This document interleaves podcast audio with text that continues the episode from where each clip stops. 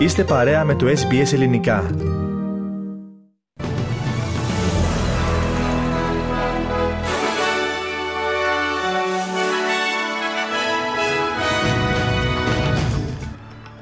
Καταδικάζει επιθέσεις κατά ιατρικών εγκαταστάσεων στη Γάζα, Υπουργός Εξωτερικών της Αυστραλίας Πένι Γουόγκ. Διαδηλώσεις σήμερα σε Μελβούρνη, Σίδνη και Αδελαίδα. Τη συμφωνία μεταξύ Αυστραλίας και του Βάλου εξήρου αναπληρωτής πρωθυπουργός Ρίτσαρντ Μάρλς. Οχυρώνεται κατά των πλημμυρών η Νέα Νότια Ουαλία και. Ένταση και διαφωνίες στη συνεδρία της Κεντρικής Επιτροπής του ΣΥΡΙΖΑ στην Ελλάδα.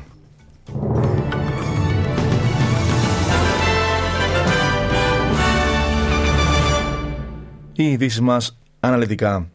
Συνεχίζονται με σφοδρότητα οι χερσαίες επιχειρήσεις του Ισραηλινού στρατού στη λωρίδα της Γάζας με επίκεντρο νοσοκομεία του Παλαιστινιακού θύλακα.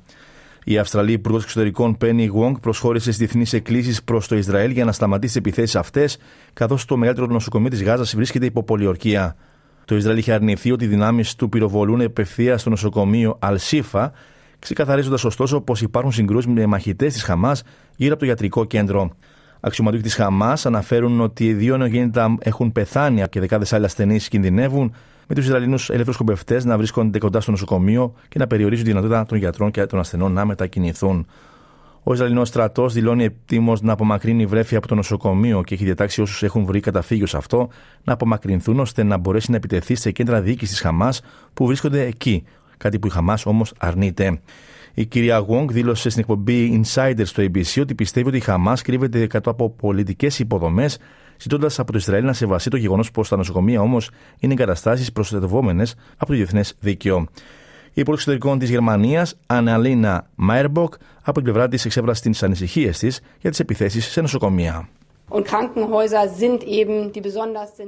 Hospitals are the most sensitive places as part of the humanitarian rule of international law.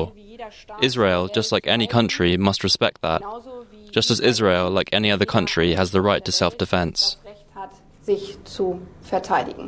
Να παραμείνουμε στο ίδιο θέμα. Η Αυστραλιανή κυβέρνηση ζητά ψυχραιμία μετά τις βίαιες συγκρούσεις μεταξύ διαδηλωτών στη Μελβούνη το βράδυ της Παρασκευής, με αφορμή τον πόλεμο στη λωρίδα της Γάζας. Οι διαδηλώσεις πραγματοποιήθηκαν και σήμερα στην πόλη αυτή, αφού φιλοπαλαιστινιακέ και φιλοϊσραηλινέ ομάδες ήρθαν αντιμέτωπες στο Corfield South μετά από πυρκαγιά που ξέσπασε κοντινό κατάστημα.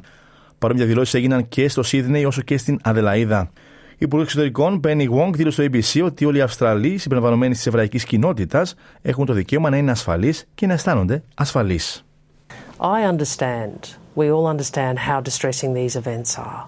There are people who have lost family, people who have lost friends, people who deeply about these issues. These are traumatic images, the loss of life.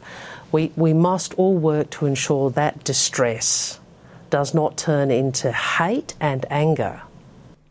Ο αναπληρωτής πρωθυπουργός Ρίτσαρντ Μάρλ δηλώνει ότι η νέα συμφωνία μεταξύ Αυστραλίας και του Βάλου στον Ειρηνικό δεν θα εξοργήσει την Κίνα. Ο κύριος Μάρλ σημείωσε ότι η συμφωνία, η οποία ανακοινώθηκε στο Φόρουμ των Νησιών του Ειρηνικού την Παρασκευή και σύμφωνα με την οποία οι κάτοικοι του Τουβάλου που αντιμετωπίζουν εκτοπισμό λόγω της κλιματικής αλλαγής θα μπορούν να επανεγκατασταθούν στην Αυστραλία, αποτελεί καμπή.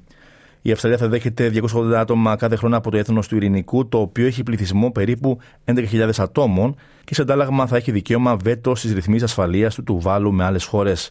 Με στο Sky News, ο κύριος Μάρς είπε ότι η αυξημένη διμερής εταιρική σχέση μεταξύ Αυστραλίας και Τουβάλου θα τύχει καλής υποδοχής από άλλες χώρες παρά το γεγονός ότι η Κίνα έχει φιλοδοξίες στην περιοχή. The, the Pacific is a place of, of greater geostrategic contest. There's no doubt about that.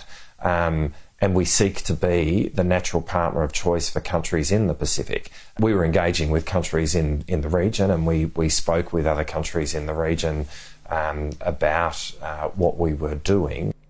Ολοκληρώθηκε χθες η συνεδρία της Κεντρικής Επιτροπής του ΣΥΡΙΖΑ με τον Στέφανο Κασελάκη να απευθύνει κάλεσμα ώστε να πάρθει άμεσα μια ξεκάθαρη απόφαση για τα τέσσερα υποδιαγραφή στελέχη του κόμματος ή τη διενέργεια δημοψηφίσματος για την αποπομπή τους.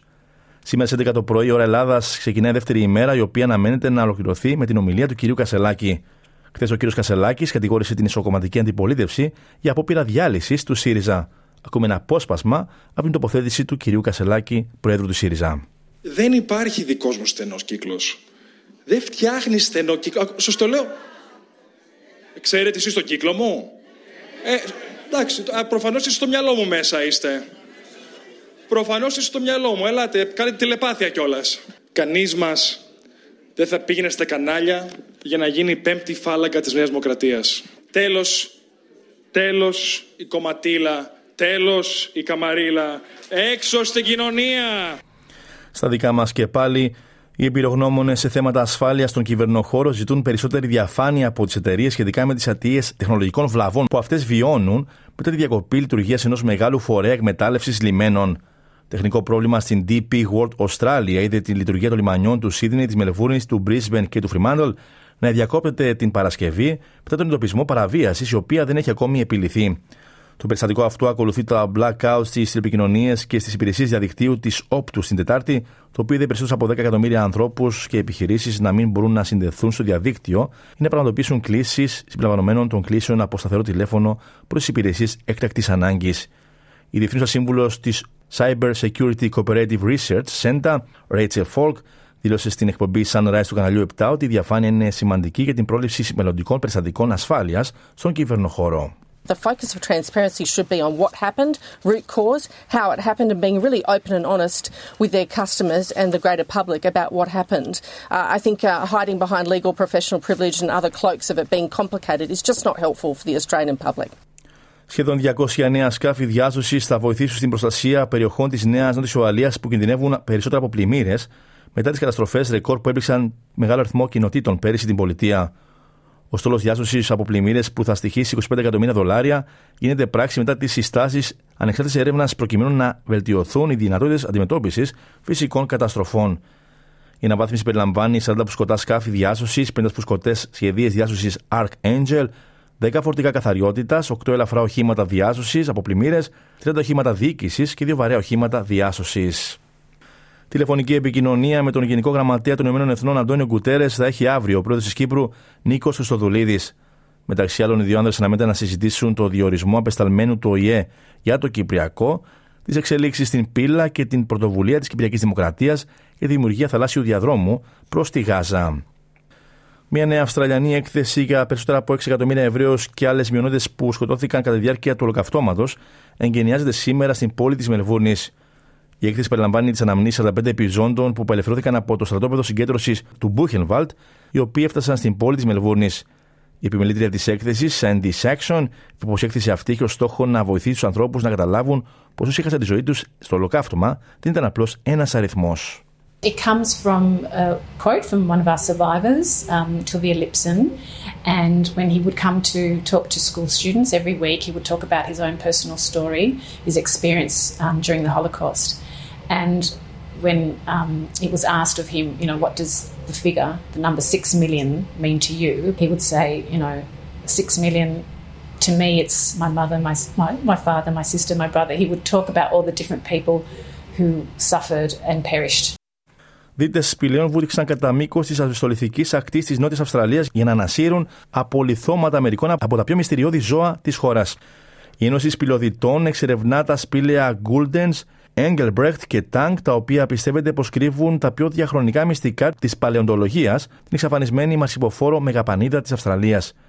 Η μεγαπανίδα, η οποία περιλάμβανε wombats που ζήγησαν πάνω από έναν τόνο και μια έχιδνα στο μέγεθος ενός προβάτου, εξαφανίστηκαν πριν από περίπου 12.000 χρόνια.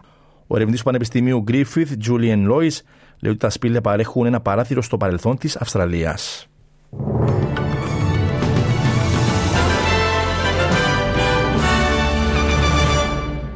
Ισοτιμή συναλλάγματο τώρα, ένα δολάριο Αυστραλίας στοιχεί σήμερα με 59 λεπτά του ευρώ και 64 cents του Αμερικανικού δολαρίου. Στα αθλητικά, την πρώτη του εκτός έδρας νίκη για την τρέχουσα αγωνιστική περίοδο πέτυχε ο Άρης, ο οποίος επικράτησε του Βόλου με 2-0 για την 10η αγωνιστική της Super League. Στα υπόλοιπα σημερινά παιχνίδια είχαμε ο Φιπα Γιάννενα 1-1 και τον Αθηνών Πανσεραϊκός επίσης 1-1. Στην Κύπρο για την 11η διαγωνιστική, Νέα Σαλαμίνα δόξα κατακοπιάς 2-0, Εθνικός Άχνας Πάφος 1-4 και από ΕΛ Αέλεμεσού 1-0. Στην Αυστραλία και την Έληξη εξέλιξε την ώρα αυτή ο αγώνας της Melbourne City με τη Μακάρθα FC για την 4η αγωνιστική.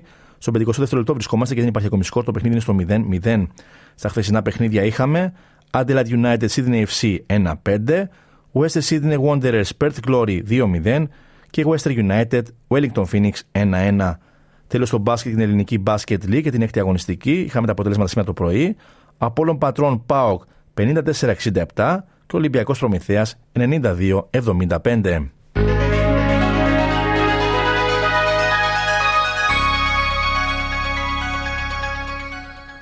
Ολοκληρώνουμε το δελτίο μας με την πρόγνωση του αυριανού καιρού. Μελβούνι, η βροχή στη θερμοκρασίας θα κοιμανθεί από 12 έως 19 βαθμούς Κελσίου. Σίδνεϊ επίσης βροχές με 17 έως 23 βαθμούς. Γούλγκογκ συννεφιά με 14 έως 19. Νιούκασλ επίσης συννεφιά με 15 έως 22. Πέρθ βροχές, η θερμοκρασία θα δείξει από 16 έως 29 βαθμούς. Αδελαίδα συννεφιά με 9 έως 26. Χόμπαρτ επίσης συννεφιά με 8 έως 20 βαθμούς. Συννεφιά και στην Καμπέρα με 9 έως 26 βαθμούς. Μπρίσβεν επίσης συννεφιά με 18 έως 30. Κέρν παροδικής συννεφιά με 21 έως 30. Και Ντάργουν καταιγίδες με 25 έως 32 βαθμούς Κελσίου. Στην Αθήνα σήμερα αναμένεται συννεφιά με 17 έως 22 βαθμούς. Συννεφιά και στη Λευκοσία με θερμοκρασία να φτάνει εκεί από 16 έως 29 βαθμούς Κελσίου. Τέλος του δελτίου ειδήσεων. Στην σύνταξη και εκφώνηση ήταν ο Στέργος Καστελωρίου. Ακολουθούμε μηνύμα του σταθμού μας και συνέχεια και πάλι μαζί με τα υπόλοιπα θέματα της σημερινής εκπομπής. Από μένα προς το παρόν, γεια σας.